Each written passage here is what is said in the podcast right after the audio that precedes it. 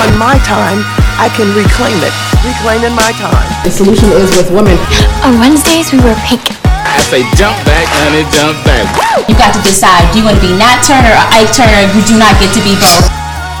Hi everyone, I'm Uchechi, And I'm Aisha. and this is Inside the Pink, where we do a deep dive into the pink folds of a woman, exploring the experience from the inside out. How you doing, Aisha? Just kidding. well, I'm I am well. I'm nervous. well, Aisha is nervous because we are taking a detour from our normal topics, and we are talking for the next two episodes about ourselves. yes. And today, we are talking about Aisha. Yes. Only because A is first first in the alphabet. Because guys. A is first, and so I lucked out. Um, my name is Uchechi, so I'm always second. next week, guys. ready so next week, Yes. or next two weeks actually. next two weeks. next two yes. weeks. Get ready for it. But y'all are going to get Aisha. Yes. So we're going to start like we start every episode with the definition. Yes. Um, we're going to start with your name. What is your name, and what does it mean? Okay, so my full name is Aisha Kamila Faines. That solves the mystery. What does the K stand for? Because people I'm sure everybody asks. What does it mean? Uh, Kamila. My father is Muslim. My mother is Christian. I think they decided on Aisha because my mom had met an Aisha uh, when she was maybe in medical school and she really liked her and loved the name. But the name was going to be a Muslim name. That was not a question. Aisha means one who was full of life, and she was also like the favorite wife of Prophet Muhammad. And my middle name, Kamila, uh, means one who seeks perfection in Arabic. And my dad actually legally changed his name when I was very young to Bahir Camille, putting all his information out. Um, so Kamila is kind of my connection because actually my dad and I have different last names. Yeah, because he changed his name. Yeah. when he legally changed his name. And I don't know why my parents didn't change my name, but it may be because I was like 10 or 11 and I was uh, already in the In school. school system, yeah. They didn't want to do all that. And as a woman, the thought was that I would one day change it again anyway. So we, at one point, if you listen to our voicemail, and it was like, hi. And it was like three different last names because my mom uses her maiden name, then it was me, and my dad. So, yes, but it, Aisha means one who is full of life and one who seeks perfection. And if you actually know me, you will know that my parents actually chose the most perfect name for me. And uh, because that actually is pretty much me. And i love it. And i tell my parents all the time that i would choose aisha again. And i'm actually upset that our culture is the way it is because if i had a daughter i would really want to name her aisha the second. Like i love my name So I feel like you can. Aisha the Thank second. you. I, I really no, I really do think with like Teyana Taylor Yes. and Serena Williams naming their daughters juniors, even though it's um by their husbands, Yeah. they're named after their husbands, I still think that a woman can have a junior. i love that So no, Aisha too. Yes, Aisha the second. Aisha, Aisha the sequel. Aisha the second. Yes, I think we should do that. I think yes so. You gave us your first and your middle name. Mm-hmm. Do you know anything about your last name?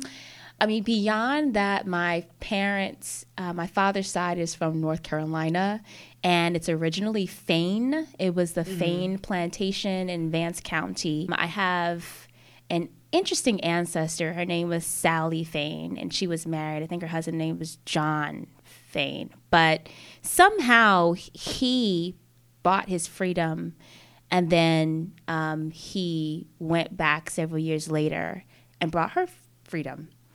Um, yeah, and uh, this is my parents were doing research into our family history, and so when she died, she actually had a plantation herself, and uh, the trip of my life was when I discovered that that plantation actually had a couple slaves.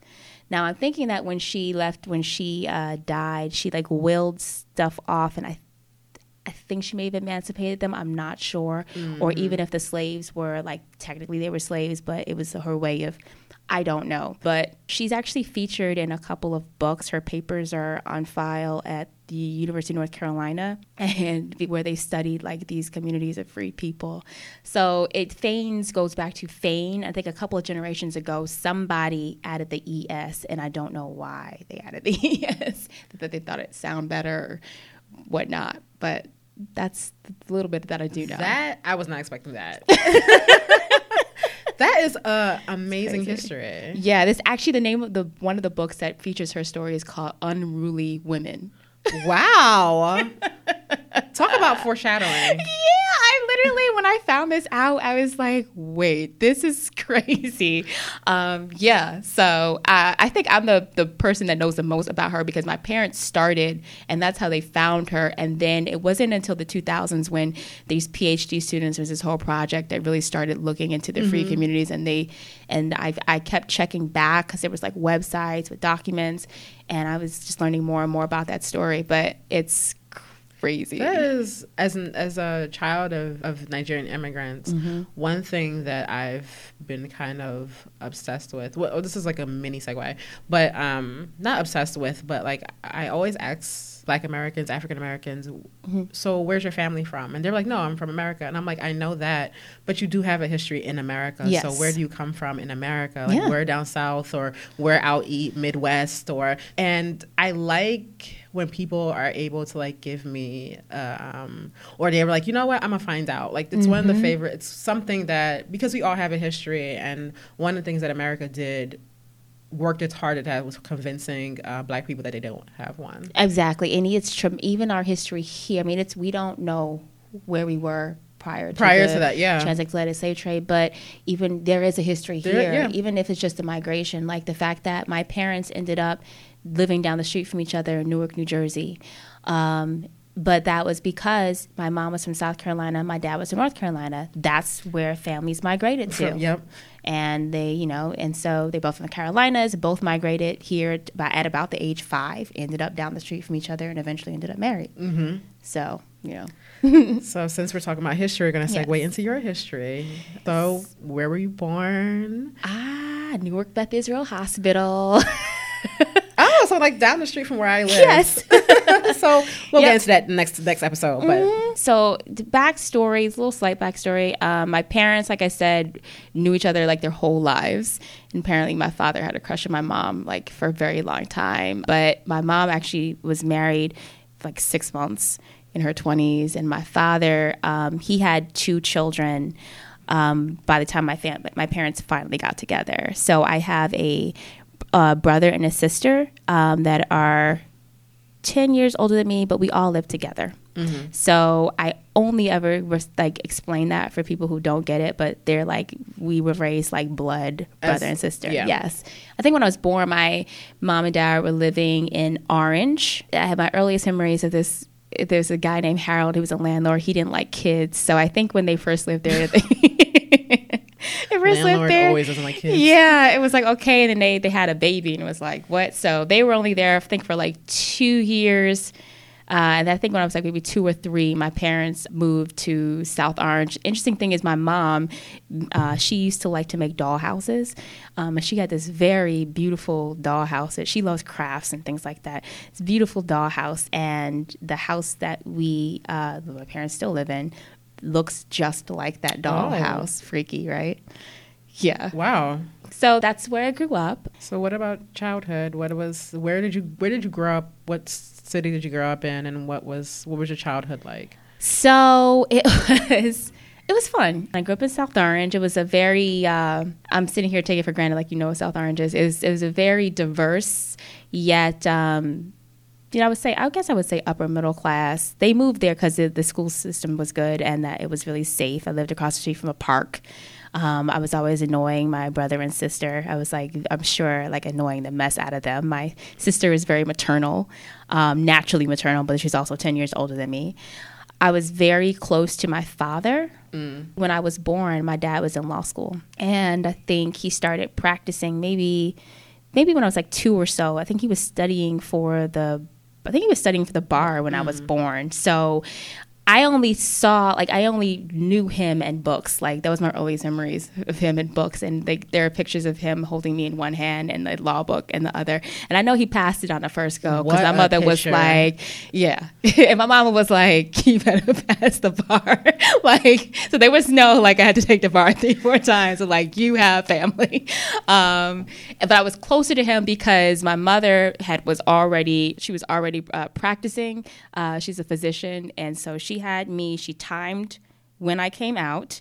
Um, she knew she was going to have a little break in her schedule, and then at four weeks, she went back to work. So I was naturally a lot closer. My mom did not have the flexibility in her schedule that my dad, even when he began practicing, he was like in private practice, so he had more fluidity. So I was uh, probably like closer to my father Right. um, when I was younger, and um, probably took I, my personality probably more so mirrors him. He is. Um, I'm like a softer version of him. My dad could be very dogmatic and opinionated. I'm very opinionated, but I'm a little bit more tender. Like I'm not as like forceful as my dad is. Um, he loved jazz. I love jazz. He taught me the alphabet, Al Fatiha. For any Muslims out there, that's like the you know the the preeminent prayer. And he taught me like Smokey Robinson's "Ooh Baby Baby." Those are the 1st things. and Public Enemy. Um, what's that? I got a letter from the government the other day. Um, Black Steel in the Hour of Chaos. All of these I knew by the age of two. This is what happens when your child is spending way too much time with, with, their dad. Yeah. um, and I would get a little bit close. I mean, I was close to my mom. She was good about quality time, but I think she and I really, really more so connected. Um, but when I, you know, reached puberty and Right, became more of yeah. a girl, girl. Yeah. So those What about teenage years? What was that like? High school and Um, well, I was always kind of precocious. Um, I- would say I always really, really loved to learn. I think my teenage years is when I became aware that like grades meant something and you know if you want to do well in life you have to achieve and my i remember when i was 12 like i had uh, i was really struggling i'm not a natural math person i like i like hum- the humanities um, but I was struggling in math class. I remember sixth grade was the first time they start tracking in our school district. And which is a terrible thing because basically I have all these memories of like having more diverse classrooms. And then in sixth grade, it's like from that point on, it's like one or two black children. because you had to go because you had the tracking system. Yes. Okay. I didn't realize how deeply segregated it was Right. until I like was more so like a senior, but it was very segregated. Um, but nonetheless, that's sixth grade is the year I remember school actually becoming something you had to really like apply yourself because it was just fun for me. And then Right. sixth grade was like, oh, there's homework and there's tests and there's math. And it was like algebra or something. And I was having a hard time. And I brought home a B second semester. And I said, my mom picked me up from school and I said, she said, How's your report card? I said, Oh, I got all A's. I just got a B in math because it was hard. And she was like, I'm allergic to bees.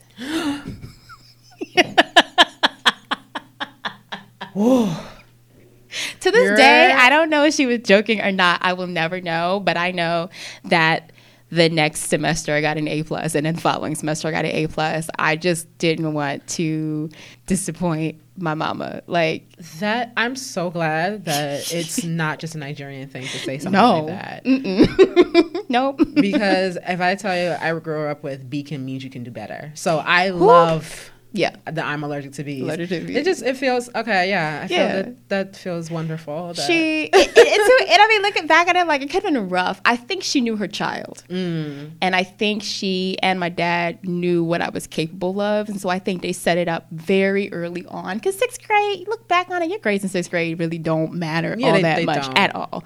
But I think they were like, no, we're going to establish precedent where we're not going to accept anything less than what you can do. right. I, I, I forgot to say this in all my childhood. When I was three, I started dancing. I loved dance. I came out the womb dancing. My mama was dancing. She actually went to arts high school, so she was always very artistic. Yeah, Really? she went to what arts. did she uh, major in when she was in Uh, arts? she, she she got the gift she did not pass on. She was a vocal major. She graduated best female vocalist. Wow. Um, you know, my mom actually had a really, I think I said this before on a previous episode, so I won't go on. She had a really, really tough childhood. And she just kind of saw a vision for herself that no one else in her family did. And so she, for her achievement was the, the way out. And it was not just the way out of poverty, it was the way, like, away from, like, just all the mess that she dealt with in her childhood. So she loves, still sings and loves to sing. Um, and just, she was just an overachiever, valedictorian. Just, she was getting the hell out. And, um, and so she's, you know, she's like a hero for that. She's dope. But anyway, she was dancing at Marie Wiley School of Dance in uh, East Orange. And when I was born, they were like, girl, she was nine months pregnant, still dancing. They were like, if you don't go home and sit down and Oh have this baby. And when I came out, I walked early. And when I started walking, I started dancing. I just wanted to dance. I had these pink Mary Janes that she still has. I thought they were ballet shoes. And I would just be Oh my god, so adorable. over. So I think at three, she asked the dance studio, like, I know you said we have to wait till four, but please, I need to put her in class because like, she won't stop dancing. And I was dancing ever since. So I forgot to say that's a really big part of my childhood. Yeah. that was a really big part. is dancing. Um, at, so a, a couple pivotal things happened when I was a teenager. When I was ten, I my mom used to take me to see New York City Ballet. How my mother, as a as a woman who grew up in poverty, ever thought to get season tickets to the ballet, I will never understand. I don't know. That's not something she knew. Yeah. It wasn't even something that her friends were doing. But she just said, My daughter likes ballet. I'm gonna take get tickets to New York City Ballet, and we would get season tickets. My dad would drive us there, wait for us, and drive us back. And back then, New York City Ballet, like this is why I understand why Misty Copeland is so inspiring to so many people. There was a woman named Andrea Long who danced with New York City Ballet, chocolate, gorgeous, fabulous dancer, only one on the stage. Then she went to Dance Theatre of Harlem, and it was Aisha Ash. And Aisha Ash looks just ah. like me she's my complexion, my features, and my name. And I would watch her and I just wanted to I wanted to do that. And it was so powerful because it's one thing when you're in dance school and you're just, you know, dancing, you da, da, da, you see the kids around you, but it's another thing when you see what it really looks like. Right. And it was so beautiful and I just wanted to dance and my parents wanted to send me to Dance of Harlem, but they were busy and they could not get me to New York, you know, that many days a week. So they looked for the best school in New Jersey. It was New Jersey School of Ballet. Only difference between Dance of Harlem and New Jersey School of Ballet was that uh, New Jersey School of Ballet did not have a lot of black children. I'm sure. And so I had to grow up very quickly. I had to get very used to being not just the only one. I was comfortable being the only one. I mean, that was just the school district, but I had to get used to being in an environment where I was not wanted. There were teachers there that did not think I should be there, and there were students there and moms there that did not think I should be there um, there was, you know, I got to see what prejudice looked like. At the same time, I loved dancing and I loved it so much that I was willing to work hard and be the best. My mom always said when I was crying, we can stop, but if you're going to do this, you're going to be the absolute best dancer you can be. And that's that. And she meant it. Like I, you know, we had to watch our weight. My my mom, if she saw me doing the most, she'd be like, "Look, you ha- this is your choice Right. but you're going to be the best that you can be and um, i was i mean i learned i learned how to survive in hostile situations i learned that i'm going to be here i'm not leaving and i'm going to be great and let my light shine and it's not a cocky thing but it's a i'm not going to shrink Right. and I learned that very young, and I'm grateful for that. So that was defining in my um, teenage years, and eventually I did actually study at Dance of Harlem when I got old enough to take the train to the city at 14. That was a defining moment in my life. How was that different um, working work Oh, from New Jersey School of Dance and Oh, then God. Dance Studio Harlem? Oh my God. I, if anybody saw my post when Arthur Mitchell passed away, it broke my heart because what he created is, I don't have the words. I don't have the words. When I went to Dance of Harlem, this is before they kind of had money issues. You're right. They used to give need based scholarship, not not need based, merit based scholarships. Right. Meaning it didn't matter if your parents were Bill Gates or you had no money. Yeah. If they thought you had talent, they wanted you to come. Money, you coming for free. So I was there my first year, not even paying Oh man. because they just and the thing is i didn't know i was good mm. i just knew that i was working as hard as i could work and that i loved to dance and it wasn't until i got to dance of harlem when the teachers acknowledged me i will never forget the day that arthur mitchell said you you with the beautiful jumps and i was looking and i swear i spent 30 seconds looking all around me like who was he talking to I didn't know that I had that I was really that gifted until I got to Dance of Harlem and they wanted me. Can you trace that like the lack of like of awareness of your talent Yeah. from the school mm-hmm. that you were at? yeah, they didn't validate it. They didn't validate it. I mean, I guess I had to be good enough because I was in a program you had to audition for. Right. Um, so, and I did perform with them, but they, the teachers didn't validate me. There were no compliments. There wasn't, so I just put my head down and worked. Right. It just worked. And it wasn't until I got to Dance of Harlem where the teachers were obviously still worked me, Right. but they acknowledged me and they cared for me and they, they cared. And it was, I truly believe it was life changing. I just, the confidence that that gave me, uh, will- I will, I will forever be grateful. And then also to just dance with women who look like me. Like, yes, they still wanted you to be thin, but my booty didn't matter. My complexion didn't matter. My tights matched me. My shoes matched my tights. Little things like that make a really, really big difference. Um, and then I guess the other defining moment would be Hal Jackson's Talented Teens. so, What do you want to explain? Because I actually don't know what that is. Hal Jackson's Talented Teens. Hal Jackson is a he's passed away a couple years ago. He's a former radio personality on WBLS. Yes. Okay. Yes, he had a pageant he started in the maybe 1970. Jada Pinkett, Sheryl Lee Ralph. This was the pageant back in the day that the, the little black girls did. it was Mm, okay, okay, our okay. pageant. Actually, one of their most uh, famous uh, is Michelle Thomas, who played Myra on Family Matters. Yes, she yes, passed away, um, but she was beautiful. So I did that pageant, and I my mom had judged that pageant when I was really a little girl, seven, and I and I remembered that, and I always said I want to do that pageant, and this was a very youthful pageant, Right. And you had to wear there was no sexy dress, you had to wear ball gowns with sleeves, and you had to have your you know your performing talent, and the the, the, the image was just very youthful, bubbly, and when I turned 14, my mom remembered that I wanted to do it. So she said, okay, I, sh- I guess she ran into somebody that um, worked with a pageant or something. Right. She said, we're going to do this pageant this year. And I was like, um, I think I would do it next year. And what I forgot to tell y'all is I was, I was actually really, really shy growing up. If I was comfortable around you, you couldn't get me to shut up. But other than that, I was very, very shy. And I still am, and nobody believes it. Same. the same way, right? Same. I'm the same way, and I still, I'm still totally shy, and nobody will believe me when I tell them I'm actually really shy. People think I'm people think I'm being like snobby, and I'm like, no, I'm actually scared of people. Yes, That's that's what that is. I'm not talking because I'm scared.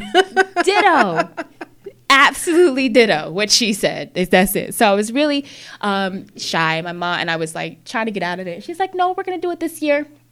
And so, um, oh my god, can I just say I love Yes. your mom? She's- Like, she's I actually- love her. She is just like, oh, we're all all the things that you say you're gonna do, you're gonna complete you're gonna them. do. The- you know, she still does that. She literally came in my office the other day to be like, "So, what did you say that you your plans were for this year?" oh my goodness. She still, I don't know. Does she ask you for like your list of like your list of affirmations and things to be like, let's go through them to she, make sure she low key read she low key read my affirmations Oh book one day, and then I was really upset, and she was like, "Well, the first thing I read was I'm grateful for my mom, and then I and I was happy." I was like, Oh "Well, I'm my glad I ain't write no foolishness in there." um, but she holds me. She doesn't play. She holds me accountable. So she's like, "Yeah, we're gonna do this." I remember I got the choreography together, got the costume, little the pretty dress. And we used to have these rehearsals where we would get together, we practice the production number, practice our walk, practice our speech. Um, this all speeches rhymed. It was it was a lot. And I remember she had pulled somebody aside and they were kind of giving me like some coaching. And it was like the way it was set up in New Jersey was Hal Jackson's Talented Teens of New Jersey. So it was the you had your county pageant, and then you had your then the, once you win the, uh, your county, then you compete in the state, and then it was Hal Jackson's Talented Teen International. So somebody was coaching me, and they were like, "Look, let me tell you, your daughter is very talented, but this is a tough year, and if she doesn't come out of her shell, she's not gonna win." Mm-hmm. And then my mom said, "She's like, you gotta, you gotta perform. Like you gotta, you gotta give this dance some meaning. You can't just get up there just because you got your point shoes, you know." I was like, okay. So we, she would have me practicing. We would be just walking randomly in the Pathmark parking lot. She'd be like, practice your walk. She'd be like, Models T. She'd be driving me to and from places. She'd be like, say your speech. like, she was doing it. the most. So that night we got all ready and we did the pageant. I don't know what happened, but the lights came on. I looked out on stage and I became a different person. I just, and if you ask anybody that knows me from childhood, they will tell you that Aisha K. Faines was born on the night I did Hal Jackson's Talented Teen. I was Aisha Faines, and Aisha K. Faines was born that night. And it's, that's why I understand when Beyonce says Sasha Fierce. Yeah. I just fell in love with the stage. Fell in love with the stage, fell in love with speaking, fell in love, and I realized that I was free on a stage. So if I had to be amongst people, I'm like, ah. But if you put me on a stage, or as later on in life would be in uh, front of a camera, I found it to be the most liberating thing ever, and that was really me. Some people go on stage and they c- close off and become something else. They have a mask on, yeah. They have a mask. I become more of myself on a stage and fell in love. So that that was um that was a pivotal moment for so me So you say that you found yourself on, on, that stage. stage. And I and I won Essex County and New Jersey. And then I competed and I was the top five for international, but the girls that were with me in that top five I actually still know to this day. One of them I went to college with, other one works with Debbie Allen out in Wow. Okay, so, yeah. like, Big So- names. Ooh. I did not know that. Yeah, that's I. That was actually Hal Jackson. When I look back, and I think if you asked anybody that knew me, and they said, "What's Aisha's defining moment in her childhood?" They would say, "Oh, the night she won Hal Jackson's talented teen." That is so crazy. And it's so sad that that, that pageant isn't there because people think about pageants as very com- com- competition. yeah, yeah. There's a competitive element, but what that did for little black girls I can imagine, yeah. you know, it was a youthful pageant and it gave you uh, a place to show what you do. And as me being a little chocolate black girl, they weren't validating me at School of Ballet, but when I did my ballet in front of the black audience, they were like, "Yes, honey," you know, they would they, They would really call and val- yeah. response, like, and it was uh, yeah, it was defining. I wish. If I had the resources and maybe one day I would bring something like that back, honestly. So that was teenage years. Yes, teenage years. Now we get to college. We get to college. How was college for you? I feel like I have such mixed feelings about college. So first, I'll tell you how I ended up going to Yale, just because as I was telling you, touchy, before, Right, because that's like, the story. That's a story, and I think a lot of people assume that I was like, I gotta go to an Ivy League, but the truth is, um, I was really more focused on ballet, and and I knew I would go to college or maybe go to college part time or postpone it. But for me, at first, I was just like, I guess I gotta go to school in the city because I'm gonna be dancing. I just really was focused on ballet, Right. and I got the grades because I knew one day I would go to college. And my mom had said, um, I guess both my parents, really my mom was like, well, if your grades slip, you're dancing too hard. So I knew. I knew I had to keep, if I wanted to keep dancing, I had to get these grades. So I always had the grades, but I wasn't really going, I didn't go into high school on some like, I gotta go to an, I wasn't that kid. I wasn't that kid. I applied to all Ivy Leagues. No, I didn't do that. When we got closer to time, my parents started taking me on college tours to see different schools. I remember seeing Duke and the men were fine, and my mother was like, I don't like this school. she saw me looking. I think it was like their spring fling. and She saw me looking around at the Kappas, and she, She took like, "No." one look. She was like, "No, it's too far, and I don't like it." like, no. Um, she wanted me to be kind of close, and I had uh, been invited up to a school called Amherst in Massachusetts, and it was a small school. Um, my aunt and uncle met there and fell in love, got married. I mean, not well, they got married eventually, but you know, fell in love there. Tiny liberal arts school Yeah. And I went up there for a weekend. I loved it, and so that was actually the school that I was thinking about. And my aunt, who went to Amherst, was like, "Well, actually, I see you at Yale." I didn't know anything about Yale. I knew of a Yale, but I didn't know anything about it. Um, I had been thinking maybe NYU or Columbia because it was in the city. Um, when I went to both those schools, I just didn't feel it in my soul. And I will never forget the day we got out of the car. My parents drove me up to visit. And let me tell you, New Haven is rainy 364 days of the year. Somehow my visit coincided with the one day of the year that, New Haven was not gray. Really? New Haven is the gloomiest place on the planet. But for some reason, when I went to visit as a high school student, it was bright and sunny and beautiful. And I got out the car, and I will say this I'm a very intuitive person. I'm not psychic. My mama is psychic. I didn't get that, but I got near psychic intuition. I just know uh, when things are meant to be. I just can feel. Right. And when I got out the car, like I just opened the car door and stepped onto the sidewalk, I will never forget this feeling that washed over me. And it was like you're home. I will never forget it. So Your oh, spirit, my God spirit Spoke to you and told you this is where this is going. it. And the tour was beautiful. The guide was bubbly. He was he could be a talk show host. It was just great. And uh, came back and told my guidance counselor, "Yep, I'm gonna go to Yale." And she was like, "Okay, uh, so what's your safety school?" I was like, "Hmm." no. What's safety? Safety. I just felt it in my soul, and it wasn't like I mean I was still nervous, but I just I knew that that feeling that I had could not have been wrong. So that's how I ended up. I applied early. I got in. I was done. I didn't waste any money on applications. I didn't waste time writing essays. I was like, look, if I get into if I don't get into Yale. I had some other schools I was going to apply to, but if I get in early, I'm done. Is put a fork in it. I know that the spirit spoke to me, and so mm. I ended up there. And then how did how did that spirit lead you once you got once once August came around So- and you found yourself on campus? Ah, well, I will say overall, I had a good time. Okay. Um, the my best friends to this day are people I met there um, on campus. I think part of it was I started to get away from myself when I got to Yale. Um, I definitely it does trip you up that it's a very competitive environment.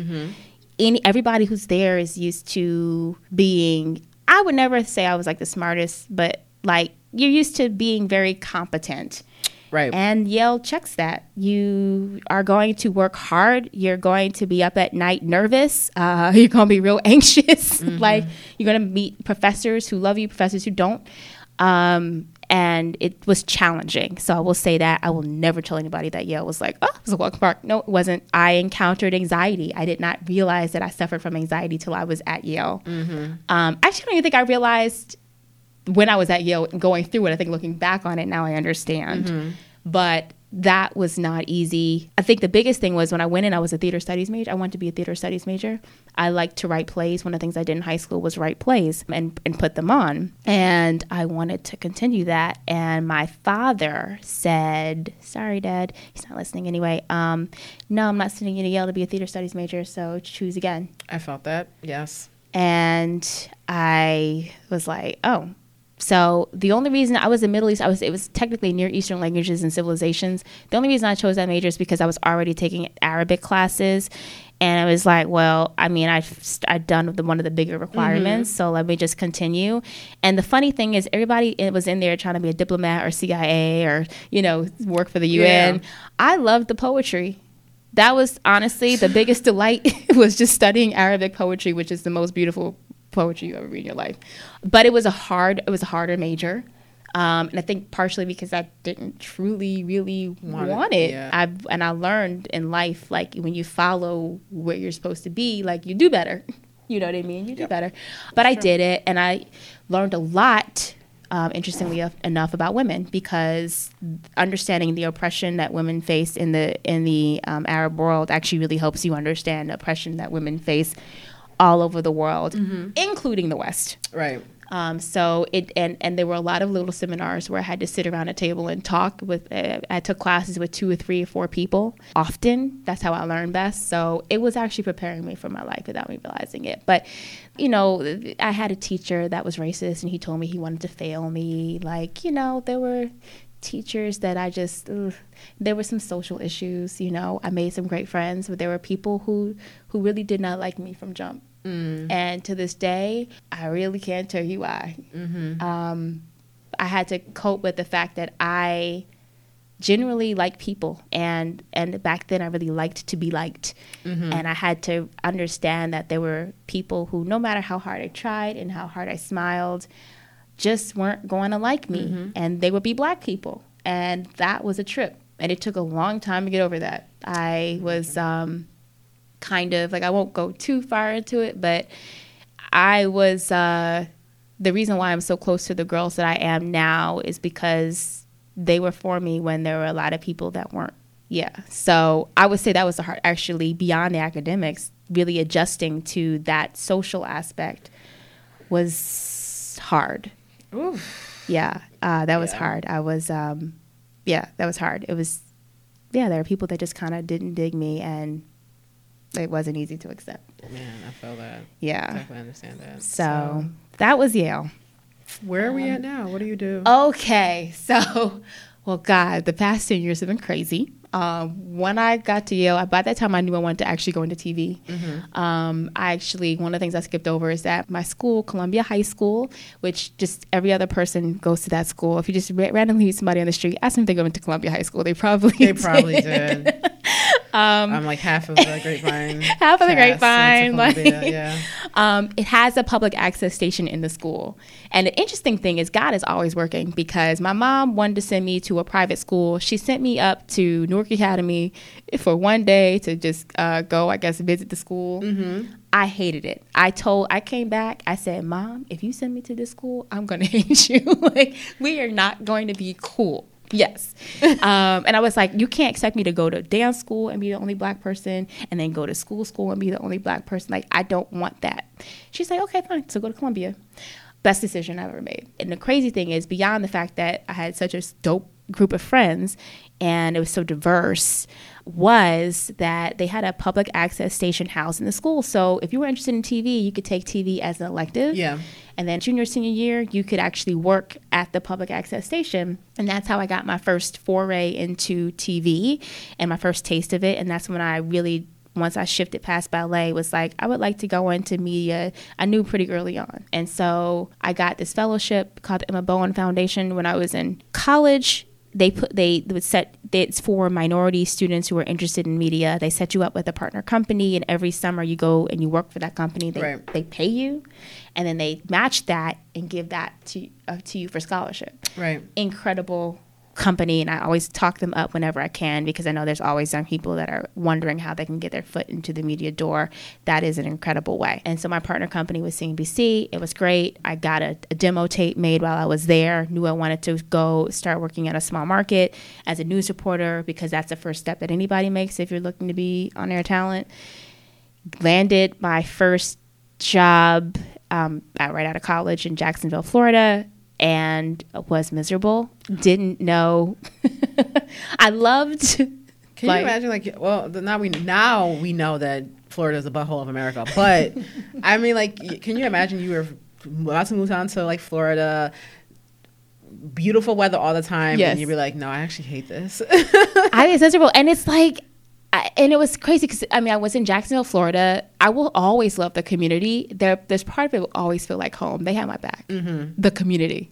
You The know what I mean? community, Wink, right. wink. Yes. Uh huh. They always have my back. I was uh, emceeing something every weekend, but I realized like you know the news as it is is kind of part of the problem. Um, I didn't I didn't like the newsroom. right. I loved speaking in front of cameras and I loved telling people stories and meeting people, but I did not love the newsroom. And I had to ask myself, is this something I want to do for the next 20 years of my life? Like, is this really what I want to do? And I think I knew even in my mid 20s that it wasn't. Right. But the thing was, I didn't know what it was that I was going to do. I had no idea. Um, I just knew I wanted to speak to people. I wanted to have an impact. I, I wanted to stay in media and I wanted to have a platform, but I knew that the newsroom wasn't it. And when they offered me another contract, it was for a significant amount of time. I couldn't bring myself to sign it. I just could not bring myself to sign this contract. And I put it off and put it off. And then every time I thought about it, my stomach hurt. And you know how I said I was intuitive? Yeah. Like, I just, I think something spoke to me and was just like, don't. And I didn't have anything lined up. That's why I want to ask. Like, you did you have a Not plan damn B? thing. Nope. so, so my life has been, it was very interesting. Um, like, I came back home. I worked freelance. Um, I didn't know what I really wanted to do. I wrote freelance. I did projects for people, and I taught ballet. This is the thing that people, a lot of people don't realize that I did that for a couple of years, actually. Um, and we're going to get to the defining moment in my life, I'm sure, down the line. But um, there was a moment in which I really said goodbye to TV, like TV news for good. And I I worked so I, I worked in print, just you know writing and and doing projects for people. And then I realized one day what I was really really passionate about. um, and that was women. And I said to myself, you know what? I'm gonna have to tell the story now. Uh, Go for it. yeah, tells her now. At a certain point, I said, you know what? I don't really like the newsroom, but the only thing I know is TV. So let me just go back. And I had been auditioning for different um, jobs, and it wasn't panning out. And then I always said, if I can get a TV job in the New York City market, I'll be close to my family. It'll be good. And I met somebody who said, ah, you got something. They introduced me, introduced, you know how that thing works ended up meeting this executive producer. There wasn't even a job open. He met me and he created this job for me on a show that was on my nine TV. Alignment. Does anybody re- for those who don't remember my nine? yes, my nine TV, Lord. It's owned by Fox. The show itself was owned by Fox. Actually, I think my nine TV is owned by Fox. And started working. And the day before I was supposed to really start, he said, okay, well, actually, we're going to have to put you on air, but for a limited amount of time. And I said, but I had been given the job. So I was like, why? And he's like, well, you know, the um, as it turns out, like the executives at Fox, like they want to see some other people. So they figure like if we're going to create this job for you, like let's see what else is there. But low key, what had happened was the executive producer loved me, but he, I don't think he, the people at Fox wanted Right. me or a person who looked like me on the show because there was already somebody who looked like me on the show. And space for Yes. one. Yes. So I did it knowing I'd been in the industry enough to know that, like, you know, they were going to find someone else. And they ended up choosing a guy who had no television experience, a, a white guy who had no television experience whatsoever. Um, so that was horrific when it happened. But it was a moment in my, my life where I said, you know what? No one's ever going to take food out of my mouth again. If I'm going to be in this media game, I'm going to have my own platform because whether or not you want to hire me today or not hire me tomorrow, I need to be able to eat regardless. Right. And I'm really happy that I had that realization in my 20s versus later on down the line when now I'm don't have as much energy and I have responsibilities. I had it in my 20s and that's when I was like, okay, what business am I starting? What am I going to do? How am I building my own platform? And um, Women Love Power, it was called something different when I first started, but it was launched maybe six months after that experience. And I've been grinding on it Ever since. ever since. That's how I eat today. So quickly, what was what was the first few months like for Women Love Power? So Women Love Power did not pay at first. Okay. I was just it was the site. Um, I had a vision for it. I had a business plan, but I knew that I had to just get in the space. Um, so the first thing I really did was I created this quiz, which now has been taken by tens of thousands of women about feminine archetypes. I started blogging. This is around the time now Ashley started inviting me on the grapevine, and things just kind of slowly started to align where between women love power and the grapevine and then just more and more i was getting opportunities. And even when i started women love power it was going to be originally this thing where i used like phenomenal women as case studies. Right. um, and it evolved because as I stepped more into my power and understood more about the power that women bring to society, and the more I was given opportunities like Grapevine, and I realized that what I was saying was really resonating with people, mm-hmm. that, I mean, I think that really added to what it is today. But in the beginning, I was still writing, I was still doing social media work for people, I was hustling. I can hustle. My parents always laughed. They're like, Aisha will make a coin. Like, they were like, we're not worried. Aisha will figure out a way to make. I was hustling. I had three or four jobs. I believe it. I know because I know you. I believe it. Always working, but you had to do what you had to do, and um, and I feel like life handed me some lemons, and I had to figure out because I could have sat there and been like, well, I have a Yale degree, and I'm not, and I was like, no, I gotta. It's, I get one life. I gotta figure out how to make this work for me. That is, you know, one thing I didn't, I realized that we didn't do was kind of like quickly, what is Women Love Power for people who don't know? Sorry. So Women Love Power is formally it's a digital platform. It's an educational platform for women and it creates products that help women understand self power, self mastery. It just really gives women the tools to rise within themselves and within the world. Um, that's what it is formally. But it's also a platform for me. I I think that the world is shifting towards a place of sh- feminine consciousness. I think it's natural because the universe leans, leans towards balance. I think it's going to be a lot of social upheaval while this happens. But women are going to find themselves in positions where they must step up. Right. And if not in their government, in their communities, in their families, within themselves. Mm-hmm. And I see what I'm doing as helping people make sense, men and women, make sense of where we are as a society and as a world, and helping women understand their power and arm them with the tools to be fierce. And I think we, these are the conversations we don't have. We don't. We teach women how to to make themselves more pleasant for men and appealing to men, Right. and we call that dating advice.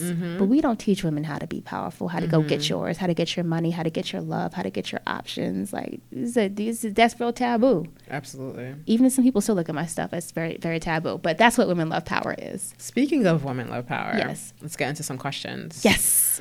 Um, so, what's your relationship with your femininity, and who and what help you establish what femininity is to you? Ah, good question. I would say that, you know, like so I enjoy being a girl. I always have. When when I was a baby, my mom tried to put some high tops on me, and she said I sat in the living room and had the temper tantrum of a lifetime. Oh, no. Was like, you ain't putting these sneakers on me. I think I've always been that, that girl. I think my my I, concept of femininity comes from my mom mm-hmm. my mom is badass and i don't even think she tries i just think she's a product of i'm getting up out of this environment mm-hmm. And my mom has been she's so humble but she has been like the first black and the first one female she's in gastroenterology which when she started in that practice there were not a lot of Right. blacks or women Right. because things have changed. But back in the day, it was lucrative. Things have changed. But, you know, they kept us out. And she was, she had to fight to get on staff at hospitals. She had to fight for everything. And my mom knew how, she knew, like, if you pushed her, she could be assertive, but she knew how to kill your ass with kindness. Mm. She could charm. She said she would know and she would go in and the guy might be racist. And she's like, but I would figure out that one thing I could say to him to disarm him. And I think seeing my mom operate where she don't push her, she will get she she will get you in check. Like there were boundaries. Do not push her. But she also was charming and diplomatic and ran her own business. And it, she'd go to the hospital to do surgery. She'd dress her ass off. You never see her dressed down. Like just fly. I grew up with that mm. and that was really all the example of femininity that I need. And then also my grandparents, they were just they were strong women. They were my mom's dad was so regal and just didn't take any tea for the fever. Like just don't don't don't mess with them. But mm-hmm. also, and I just think I was surrounded by these just dynamic, phenomenal women. Speaking of your mom, mm-hmm. Who are your icons and who inspires you? We. Well, speak about your mom. Yes, lot, it was so not clear. My mama. Mom is, definitely in top one's She's list. yeah, she's one of my best friends. I think my mom is actually my best friend, low key, but she is. But there's also respect factor. So Right. it's like at the day, I'm like she's not completely a friend. She's still my mom, but she's probably my best friend, and my role model. My dad too. You know, he's charismatic and. And, and honestly, my dad probably has had more influence on my personality than my mom has, just closer to her now. Um, I would say Oprah. I grew oh up yes, watching Oprah Mother Oprah. who who didn't watch Oprah at four o'clock after school and and not want to, to see themselves in her shoes? Uh, Debbie Allen. Debbie Allen Yes. does everything Debbie Allen wants to do. She writes, she directs, she produces. She's got a school. She dances. I mean, this woman is so full. She's always inspired me. And then just um, I actually always grew up admiring Madam admiring Madam C.J. Walker. Yes. I really like just she's an I, I, female entrepreneurs. I I love uh, even Martha Stewart, um, Helena Rubinstein. Like I just if you created an empire as a woman, I'm Cathy Hughes. I'm like yes. Even as a little girl, I just wanted to hear those stories of women who created empires. I can. I mean, yeah, because you're on your way to creating your own. I'm so trying. of course. I'm trying. but yeah, those women really inspired me. So this is a heavier question. Okay. When did you realize it was? It's a couple of parts. So when did you realize it was time to leave a relationship? Mm-hmm. Did you leave? Um, and what was the biggest lesson you've learned from relationships or dating in general? Well, I think one, the most recent I can think of in terms of when it was time to leave was this guy I was dating a couple years ago. And I just thought he was so special, but looking back on it, he was so manipulative. Um, he was so manipulative. But I think I realized it was time to leave. Like, I knew he was seeing someone else, but he was never going to admit it. And I, and he was never going to stop seeing me. And I was like, I'm not going to be uh, in your play pool harem. You know, I'm not going to do this. Yes, but I'm about to be a concubine. Yes. yeah, I'm not gonna do that. but I remember I was distraught, and I don't know why I was so distraught over him. Because looking back on it, you couldn't pay me to date him Right. like now. But back then, I was distraught. And what did my father say to me? Oh God, he's gonna kill you for sharing this. He saw me crying, and he said, he said something. Why? Yeah, you have things to do. Like my dad has always said, I didn't raise you for a man. I raised you for the world. You have things to do. You don't have time to be getting your, you know, you know, this is but this is the type of pop pep talks your father give you. Okay, they don't really sugarcoat anything. Yeah, that sounds he- like my father too. Yes, he said, and he saw you because you was thirsty, and he saw. It. Wow. he said something like, "Cause she was thirsty, and he saw it, and he capitalized on it, and now you see who he really is." And I remember he said that to me, and I looked at him like, "Really?" Anybody knows my father knows. Yes, he would. He, my dad, is not sugarcoat. And the next day, I woke up. I didn't think about that man since because one thing I realized was I was looking for looking to him for happiness, mm-hmm. and I was like, "What the?" And I think honestly, there is something to the thirst factor. Like Yeah. I don't think I was thirsty in the sense of I need validation, I need you to tell me pretty. I didn't have that, but I think that maybe I I, I stopped and I thought like, is there something that I'm looking for outside of myself that I need to find within myself? Right. And was I thinking that this is going to be, oh, when we're together, it's going to be so great? What is this happily ever after that I'm chasing that I can't give myself? And maybe the fact that I can't give it to myself is why it is not happening without. Mm-hmm. And that is one of the most powerful lessons I've ever learned that whatever it is you're hoping to get from a man or from a relationship, whether it's feeling you, you want to feel pretty, you want to feel secure, you want to feel safe, you want to feel successful by association, you got to give it to yourself first. Um, it took my dad and his weird um, pep talk. I don't know what that was about, but I think he he nailed it. He was like, "Why are you this distraught over this man?" And I had to stop him, like, "Damn, why am I?" And I never looked back, Joe. Shout out to Papa Faines. Yes. Or what's your father's name? Camille. now? Camille. Okay. yes. okay. Next question. Is there a moment you can pinpoint your full awareness of your gender and of your race? I don't know about gender. I think, like I told you, I think I, I came out the womb spinning. Yeah. So I don't know about gender, but race, yes. Preschool. By this time, we are in South Orange. Is you know, fly. I'm a fly in a buttermilk. Right. and I asked my teacher, I don't understand why the pink people always get to go first. Huh. And my teacher, and I didn't understand what I was saying. I just knew that I could sense at that age that my teacher was uh, was treating the pink people because I didn't understand white and black. Right, to right. them, if I had to choose a crayon, it was closest to pink. That they were being treated differently than me. And I said that, and she got upset, and she told my father when he came to pick me up from preschool, he said, do, do you know what your daughter said? She said, Why is it that the pink people always get to go first? And my father said, Well, why do they? and she said, Oh, it's that family. Let me have a seat. So that I think is when I had an awareness that, um, yeah, there are people here who treat me di- who are going to treat me differently because of the way I look. My parents never sugarcoated racism either, though. Right. No, Yeah. I think that's yeah. But even at f- three, maybe because it's preschool, Preschool, so like three or four. three yeah. or four, yeah, it was very obvious. Wow. Mm-hmm. But gender, you feel like from a young age, from like the, the womb, you were like, I'm a girl. I'm a girl and I love it. And my father did not raise me like a lot of men raise their girl. I feel like my dad wasn't rough, like he taking boxing. Mm-hmm. but beyond the physicality of how you might raise a boy, I think my dad almost raised me like he would have raised his son. Mm. To be fearless.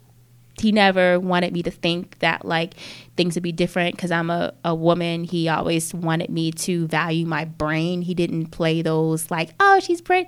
Nah, like you, this is what you have to offer the world. Like you have ideas. Mm-hmm. You know, you don't have to. I want you to question authority. You don't have to blindly follow authority. I didn't. And he always said, I did not raise you for a man. I raised you for the world. Now, does he want me to get married? Yes, and has grandchildren. I'm sure. Yes, but the the feeling was don't just make some man. I didn't put all this into you for you to just make this man the only goal. You have a world to conquer. How old is your father?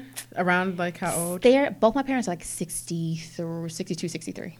Okay, he yeah, my father has like ten years on him, but mm-hmm. because they sound so much alike. And that, but that's It's why that's probably why we connect. Yes, because they sound so much alike, and I'm mm-hmm. a lot like my father. So mm-hmm. yeah, That inner masculine. very strong. It's balanced though. People Yeah. realize that you have to actually have an inner masculine to ma- to, To to, really fully embrace Right, your, Your feminine. femininity. Yeah. Yeah.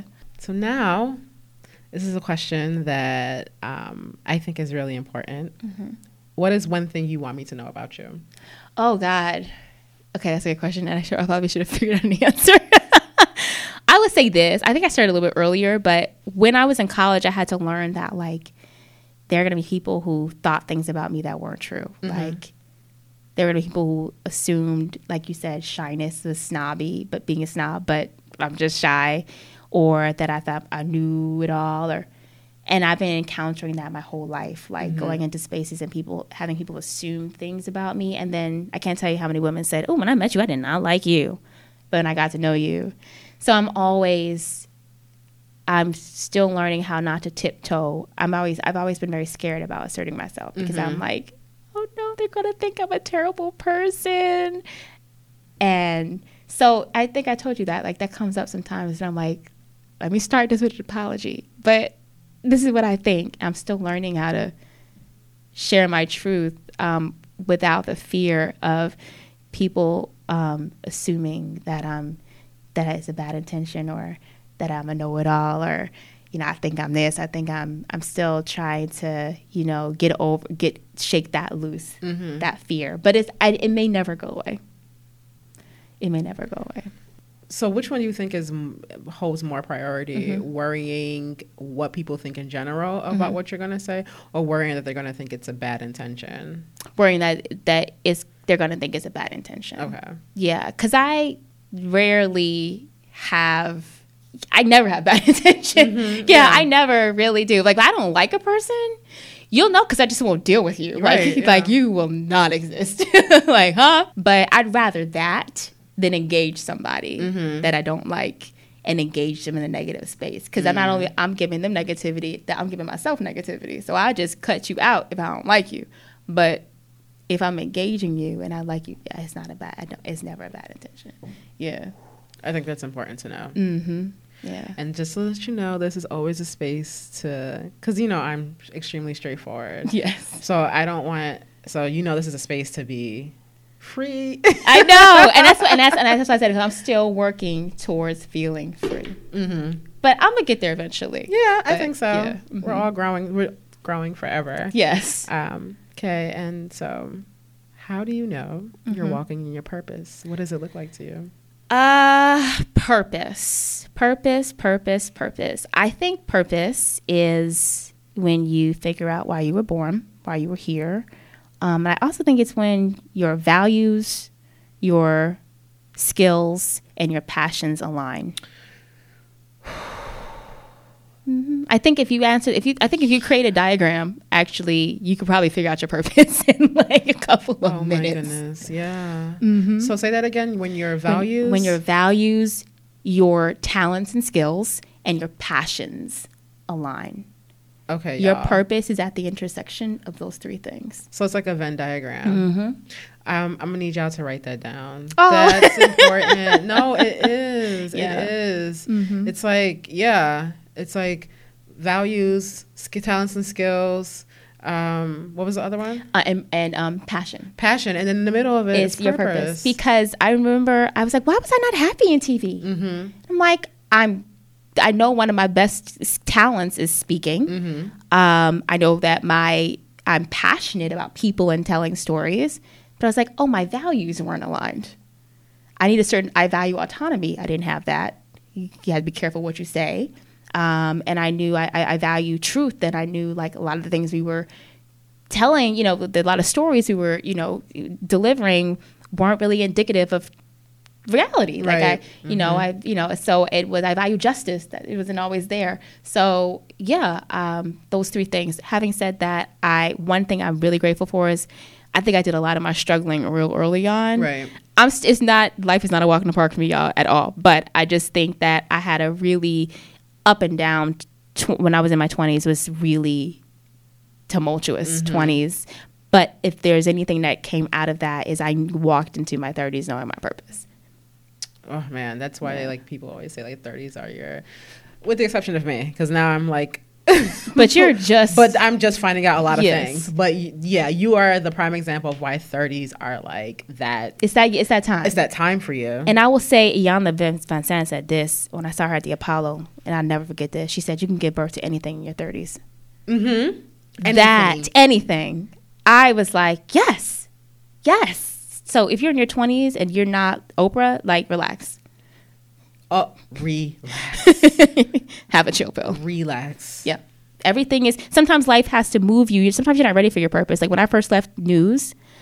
I think God was Um, like, "You're not ready. I gotta, you gotta go through some things. You're not ready. I gotta Say that put again. you, you're not sometimes you're not ready for your purpose. God was like i gotta put you through you got you have to suffer. You're gonna have to meet multiple types of men. You're gonna have to get through some things before you could turn around and lead somebody else through some things. So i wasn't ready for my purpose and i'm grateful for all that time where i felt like i was just floating like a log in the middle of the sea. Like what am i doing?